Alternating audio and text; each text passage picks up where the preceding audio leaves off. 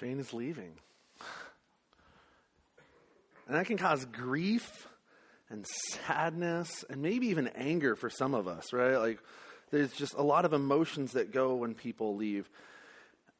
I will tell you as we dig into the passage today, um, it's going to seem a lot like to most of you that this was like the week that we had planned out. This will be the passage. This will be the week when we let everyone know. It isn't. God, in His sovereignty, planned it to be this week. Um, we were going to do it a few weeks ago, but snow and ice and everything else. So, um, yeah, this is divinely planned to just go with this chapter. Because as we look at Acts chapter 21, and even the start, as Matt pointed out in the end of 20, we see Paul's farewell journey. And we see gospel goodbyes. We know that it can be hard to say goodbye, but we are a church that was built on gospel goodbyes. And as we send him off, as we send Shane off to the next stage in God's plan for his life, we need to be excited, but we can also have those other emotions as well too. And so, being in Acts 21 is where we'll be today. So, head on over there and, and we'll dig into our passage and just look at Paul's gospel goodbyes and what we can learn by Paul's journey here in Acts 21. The first section I'll be reading today shows goodbyes in spite of friendships. So, starting at verse 1, says, And when we had parted from them and set sail, we came by a straight course to Kos and the next day to Rhodes, and from there to Patara. And having found a ship crossing to Phoenicia, we went aboard and set sail. When we had come in sight of Cyprus, leaving it on the left, we sailed to Syria and landed at Tyre. For there the ship was to unload its cargo. And having sought out the disciples, we stayed there for seven days. And through the Spirit, they were telling Paul not to go on to Jerusalem. But when our days there were ended, we departed and went on our journey. And they all, with wives and children, accompanied us until we were outside the city. And kneeling down on the beach, we prayed and said farewell to one another. Then we went on board the ship, and they returned home. Goodbyes in spite of friendships. Like I said, we can see the, the farewell journey, and it actually started back in Acts 20 and it's hard for them to say goodbye. They all have fears and assumptions of what may happen to Paul on this journey. But more importantly than their fears and their assumptions, gospel goodbyes are difficult because of relationships, because of friendships. But then here in Tyre, the fears do get worse. And that starts to come up a little bit more than just the friendships. It says that through the Spirit, the disciples were telling Paul not to go.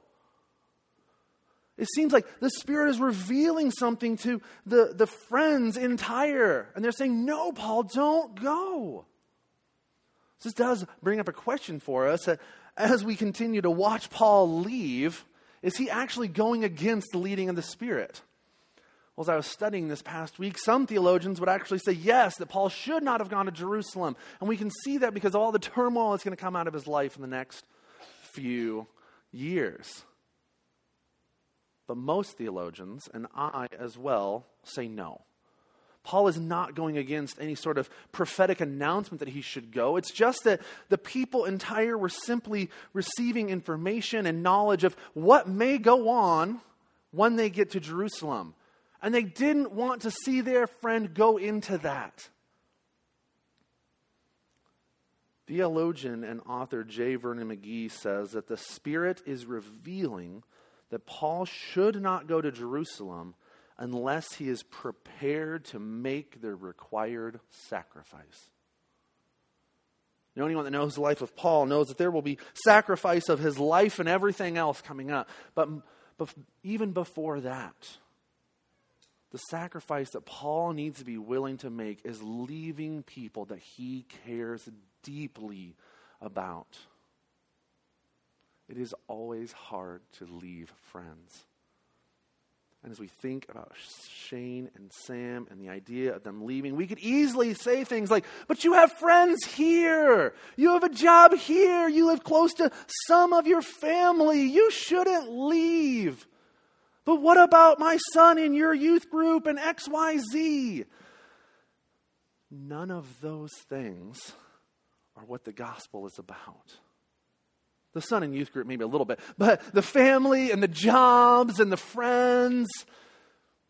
The gospel of Jesus propels us to go to those who have not heard. Sometimes that means staying, sometimes that means going. At the beginning, I said that we are a church built on gospel goodbyes. If we're going to say that, though, we have to ask what is a gospel goodbye? We've heard Troy say that. If you've been at Cornerstone, you've heard that. But what actually is a gospel goodbye? Gospel goodbyes are saying goodbye to someone, knowing that they are following the leading of the Spirit, that they are leaving in order to help spread the gospel further and further. I actually texted Troy and I said, Troy, I need your definition for gospel goodbyes. And he says it's when someone you love and want to keep leaves because of the greater call to advance the gospel. And this is spoken from a man who just let his best friend of 20 years go. You want to talk about letting go of friends? Talk to Troy. Goodbyes weren't meant to be easy. It's right and good that we grieve. But we should honor God as we grieve in our goodbyes.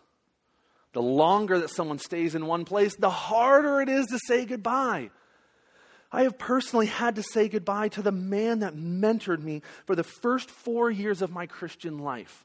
Without him, I, I, didn't think I could read the Bible. I didn't think I could pray. I didn't, I didn't think I could just do this. I didn't know what I was doing. He helped me do everything in those first four years. When he left, I had one of two options.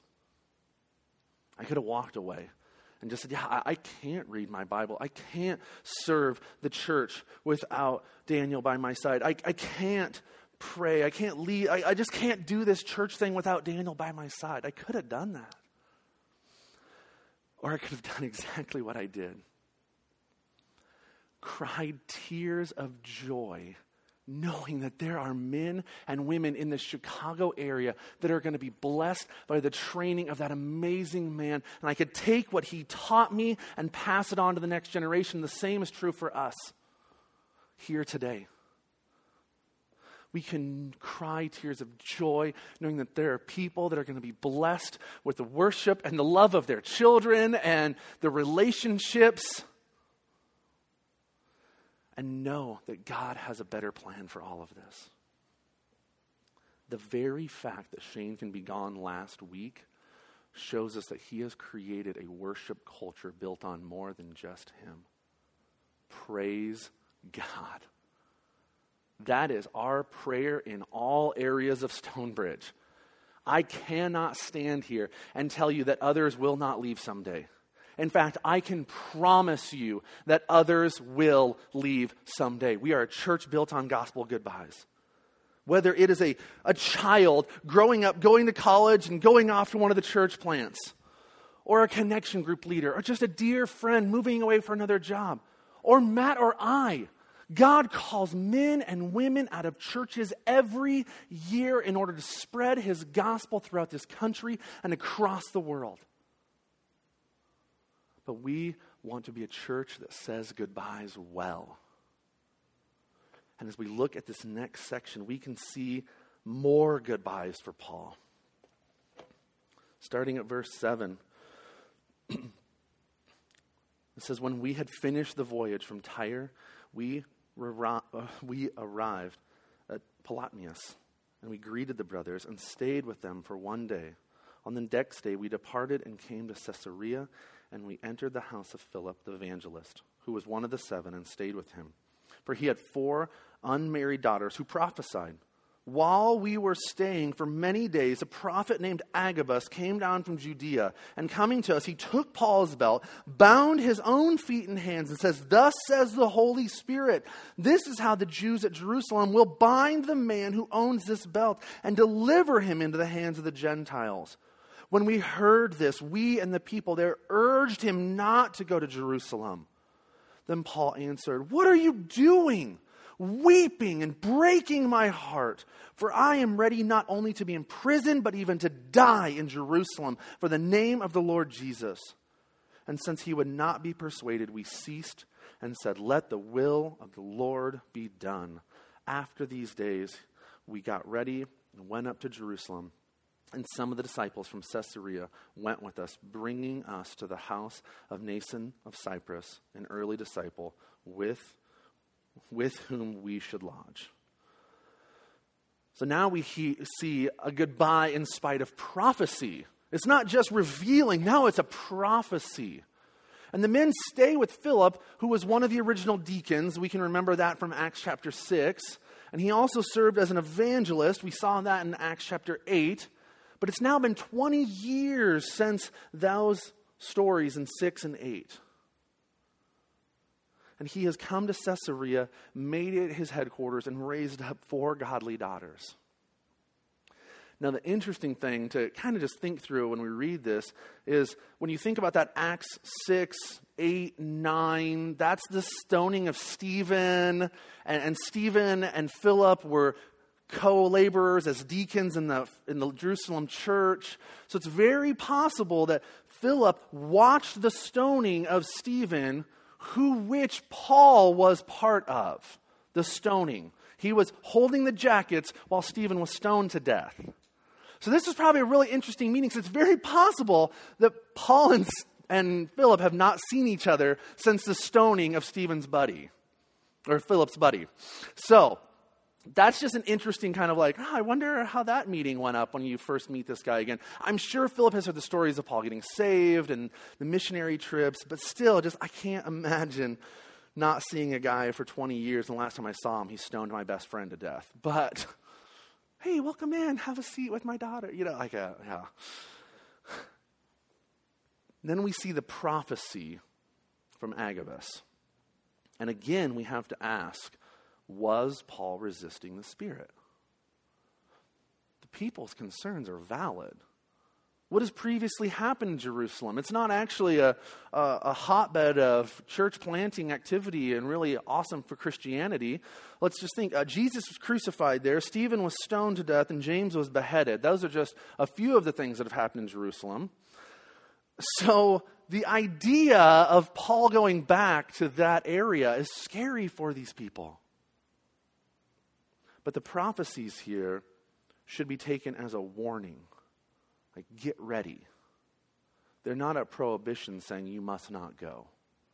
There are times in the Bible when God clearly tells people that they are not to do something. Paul has experienced this already on his journeys. He desired to go to a place called Bithynia, but God didn't allow him to.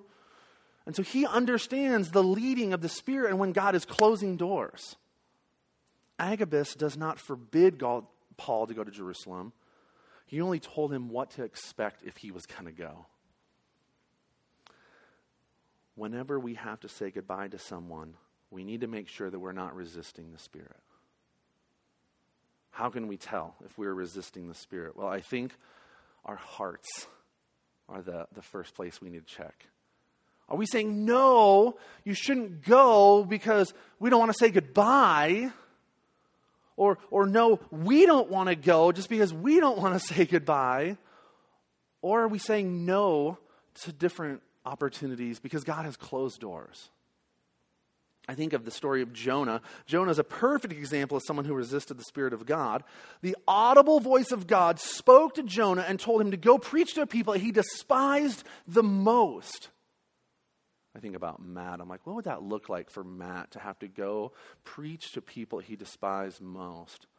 Like, Matt, go to Iowa City, be a Hawkeye salt director. Yay, black and gold. Would you resist that spirit, Matt? Maybe I should start praying for that, right? No, no, yeah. So Jonah gets his prophecy to go to a people he despises and he runs the opposite direction. Even after God sends storms and big fish to swallow him up, to bring him to repentance. And he finally willingly goes into this city full of people that he despises and he preaches one sermon, possibly one, one line, and the entire town gets saved. And what does Jonah do? He throws a temper tantrum, goes up and camps out on the hill and saying, God, rain down your fire on these people. They're not worthy of your, your justice and your mercy, mercy. That is resisting the Spirit. Is that our thoughts when we hear people are leaving? Are we like, no, they can't go because of whatever reason we come up with? Or, or no, I, I can't go because of all of this stuff. Like, I, is that our feelings? Are we just sad knowing that things are going to change? They're going to. But excited to hear how God will use them next. Now, this story in Acts 21 is different because they aren't just sending Paul off to plant another church or to encourage believers. Like, this isn't uh, that exciting of a send off, actually. They're sending him off to be arrested and possibly die. But as we look at Paul's words here, what are you doing? Weeping and breaking my heart, for I'm not only, I'm ready not only to be in prison, but even to die in Jerusalem for the name of Jesus. Philippians 1 21 through 24, Paul says it again in, those, in that chapter. He says, For me to live is Christ and to die is gain. Now, if I live on in the flesh, that means fruitful work for me, and I don't know which one I should choose. I am torn between the two. I long to depart and be with Christ, which is far better. But to remain in the flesh is more necessary for your sake.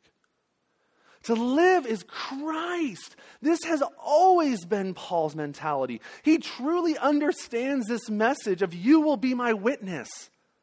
He realizes that every day he has on earth is one more day he can spread the gospel. One more day he can preach about the forgiveness of Jesus. One more day that he can tell about the glorious news that they can be freed from bondage and sin. One more day that he can share the hope of the future glory of heaven. To live is Christ. One more day. And if he dies tomorrow, he'll be welcomed into the loving arms of Jesus. He will hear those words, Well done, good and faithful servant. To live as Christ, to die as gain. That has always been Paul. Last week, Matt reminded us that it's not about us. This whole thing we're doing here, Stonebridge Church, We Heart Boone, Bless Campaigns, Forged Youth Group, D6. None of it is about you and me. It's all about Jesus. Paul knows that. He knows that it's not about him. He knows that it's about Jesus and doing everything in his power to make sure that people hear the gospel. So Paul leaves. Even with this prophecy of bad stuff to come down the road, he leaves. And in our next section, we can see his arrival. The first, we see the arrival to the Jerusalem church, and then later, we're going to see his arrival to the Jewish people. So, first up, verses 17 through 26, we see his arrival to the Jerusalem church. It says, When we had come to Jerusalem, the brothers received us gladly. On the following day, Paul went in with us to James, and all the elders were present. After greeting them, he related one by one the things that God had done among the Gentiles through his ministry. And when they heard it, they glorified God. And they said to him, You see, brother, how many thousands there are among the Jews of those who have believed. They are all zealous for the law. And they have been told about you that you teach all the Jews who are among the Gentiles to forsake Moses, telling them not to circumcise their children or walk according to our customs. What then is to be done? They will certainly hear that you have come. Do therefore what we tell you. We have four men who are under a vow. Take these men and purify yourself among them, along with them, and pay their expenses, so that they may shave their heads. Thus all will know that there is nothing in what they have been told about you, but that you yourself also live in observance of the laws. But as for the Gentiles who have believed, we have sent a letter from our judgment that they should abstain from what has been sacrificed to idols, and from blood, and from what has been strangled, and from sexual immorality. Then Paul took them in, and the next day he purified himself along with them and went into the temple, giving notice when the days of purification would be fulfilled, and the offering presented for each one of them. So here we see his arrival. And at first, we, we would assume that these people would be excited to hear that this church planting beast is amongst them, right? Like he is the church planting, the best missionary I could think of. Like he is with them. And then the fact that he's bringing with him an offering to help the poor in the church, this is, should be exciting. And they are at first, and they rejoice in verse 20 as Paul gives his missionary report of all the Gentiles being saved. But then the conversation quickly turns. And he actually arrives to questioning from the Jerusalem church. The leaders of the church are worried because they know that a lot of people in and out of the church are questioning Paul's methods. The rumors of Paul disregarding the law of Moses have traveled faster than anyone could expect.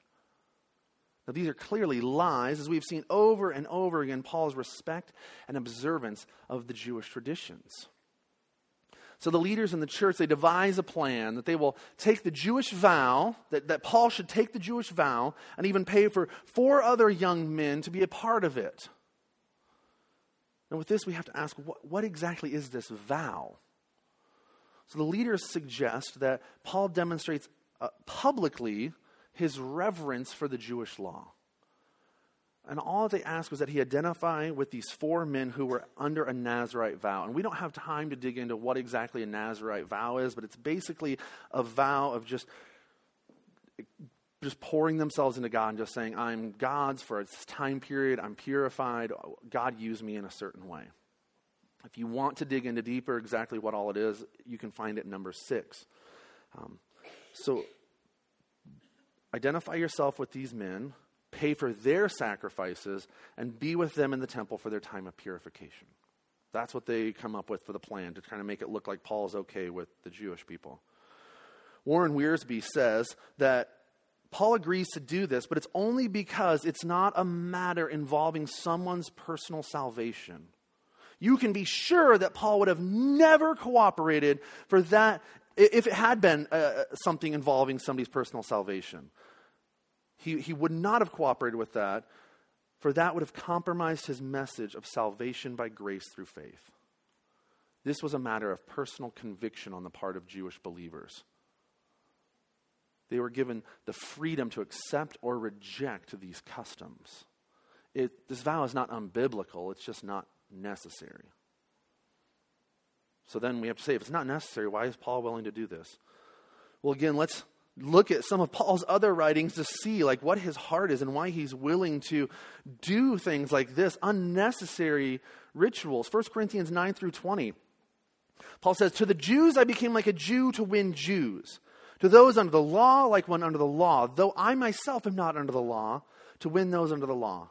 To those who are without the law like one without the law. Though I am not without God's law but under the law of Christ to win those without the law to the weak I became weak in order to win the weak. I have become all things to all people so that I may by every means possible save some. Now I do all this because of the gospel.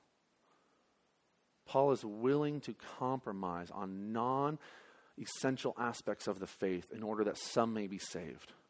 He's willing to lay aside his freedoms for the weaker brothers that are in Jerusalem.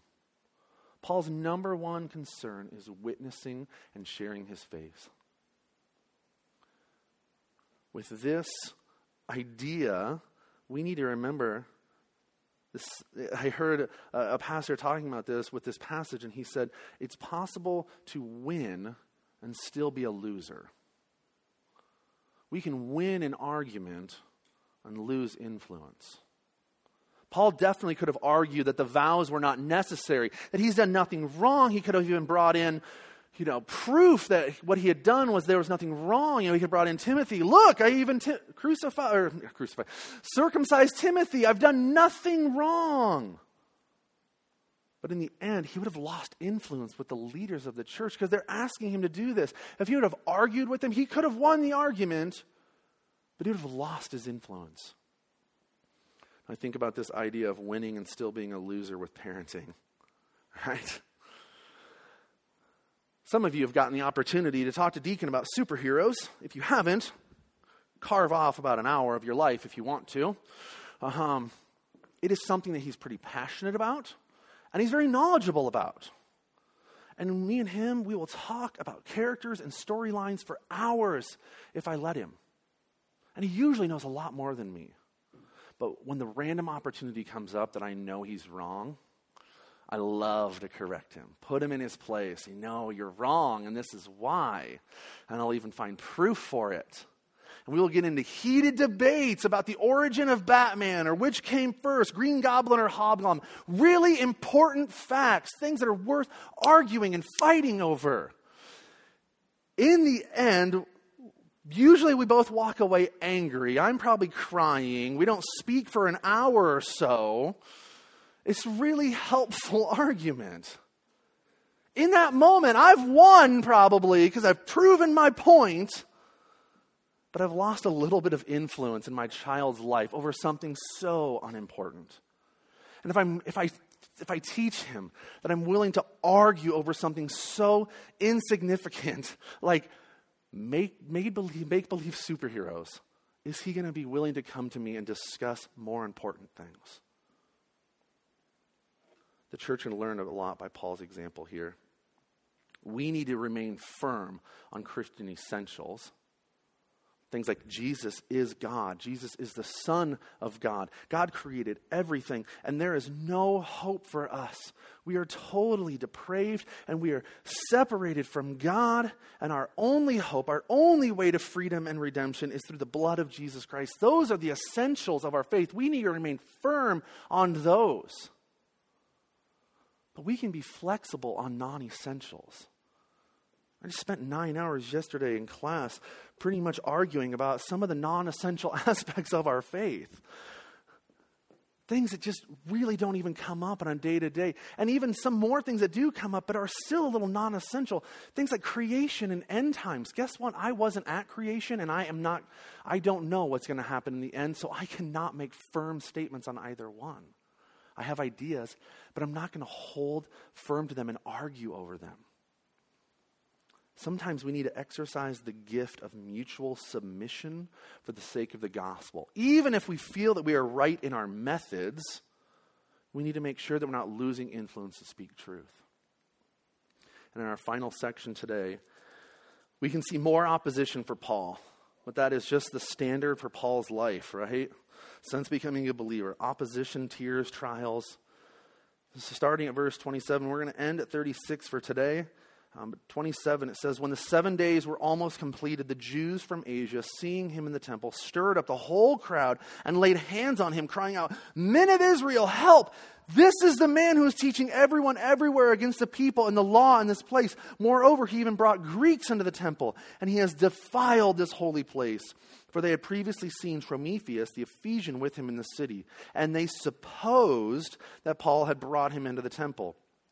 Then all the city was stirred up, and the people ran together. They seized Paul and dragged him out of the temple, and at once the gates were shut. And as they were seeking to kill him, word came to the tribune of the cohort that all Jerusalem was in confusion. He at once took soldiers and centurions and ran down to them. And when they saw the tribune and the soldiers, they stopped beating Paul. Then the tribune came up and arrested him, ordered him to be bound with two chains. He inquired who he was and what he had done. Some in the crowd were shouting one thing, some another. And as he could not learn the facts because of the uproar, he ordered him to be brought into the barracks. And when he came to the steps, he was actually carried by the soldiers because of the violence of the crowd. For the mob of the people followed, crying, Away with him! So, here in these verses, we see Paul's arrival to tears and trials. And in this section, we see that Paul has done everything that was asked of him. Everything. And yet the Jews still falsely accuse him. They continue to say that he is teaching people to disregard the law of Moses. And in verses 28 and 29, we see this just ridiculous accusation that Paul brought a Greek into the temple. Now, that is wrong. That was unlawful for the Jews. But the asinine part of the accusation is that it's completely based on assumptions. Like they had seen Paul in the city earlier with this Greek guy Trophimus, and they just assumed that, they had, that he had brought him into the temple. But no one actually saw this guy in the temple with Paul. That would be like me driving through town and seeing one of your guys' cars parked near a bar and calling you up and being like, clearly you're drunk in there. What are you doing? It can't be that you just went to go get pizza at Adobe, right? Like you, that's just ridiculous. No one would ever say that, or at least they better not.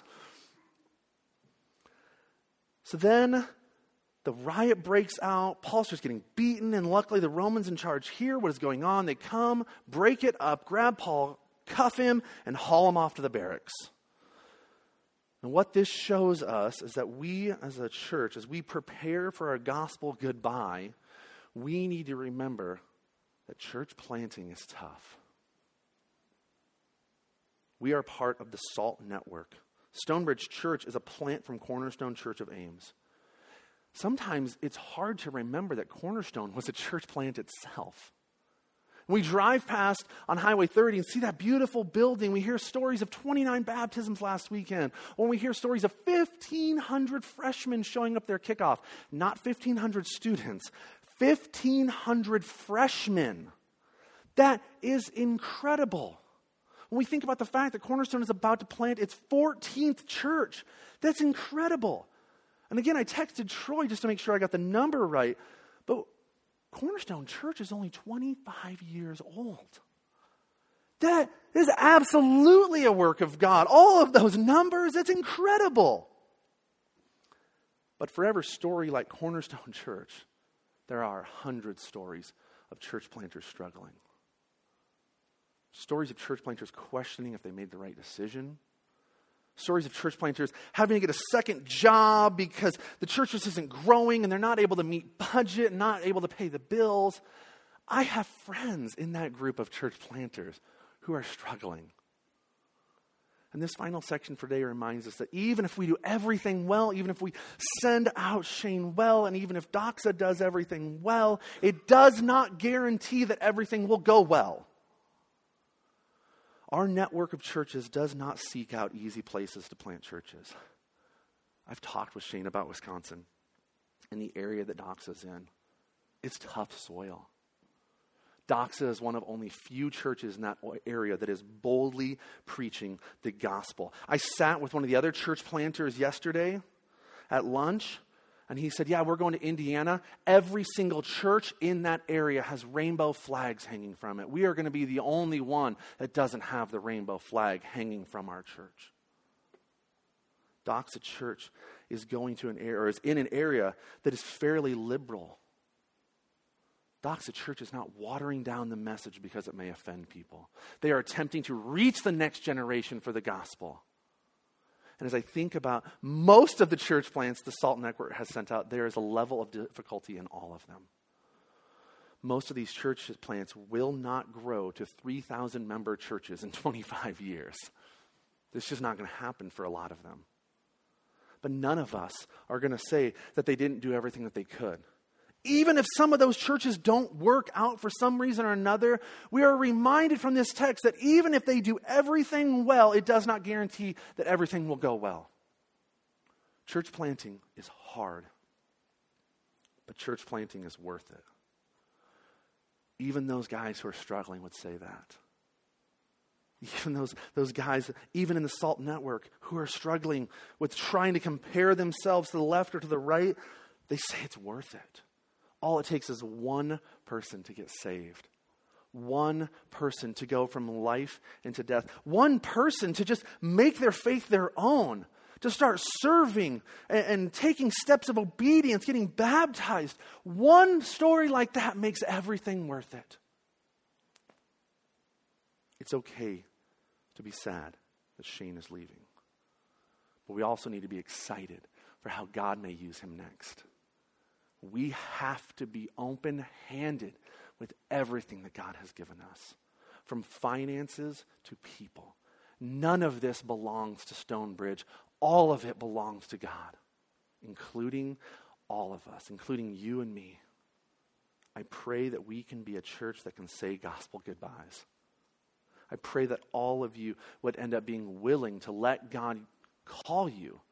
You know, just be prayerful about where God may be calling you. Church planting is not just about pastors and worship leaders. It's about God's people. Every church plant needs core teams. Pray about that. Is God calling me to go with a plant? We desire for us to say goodbye in a God honoring, spirit filled, Christ commending way. That is not to say that there won't be pain, sorrow, and sadness. There will and should be. But the gospel gives us real hope and joy in the painful act of worship of saying gospel goodbyes, which means that every gospel goodbye is ultimately good. Let's pray.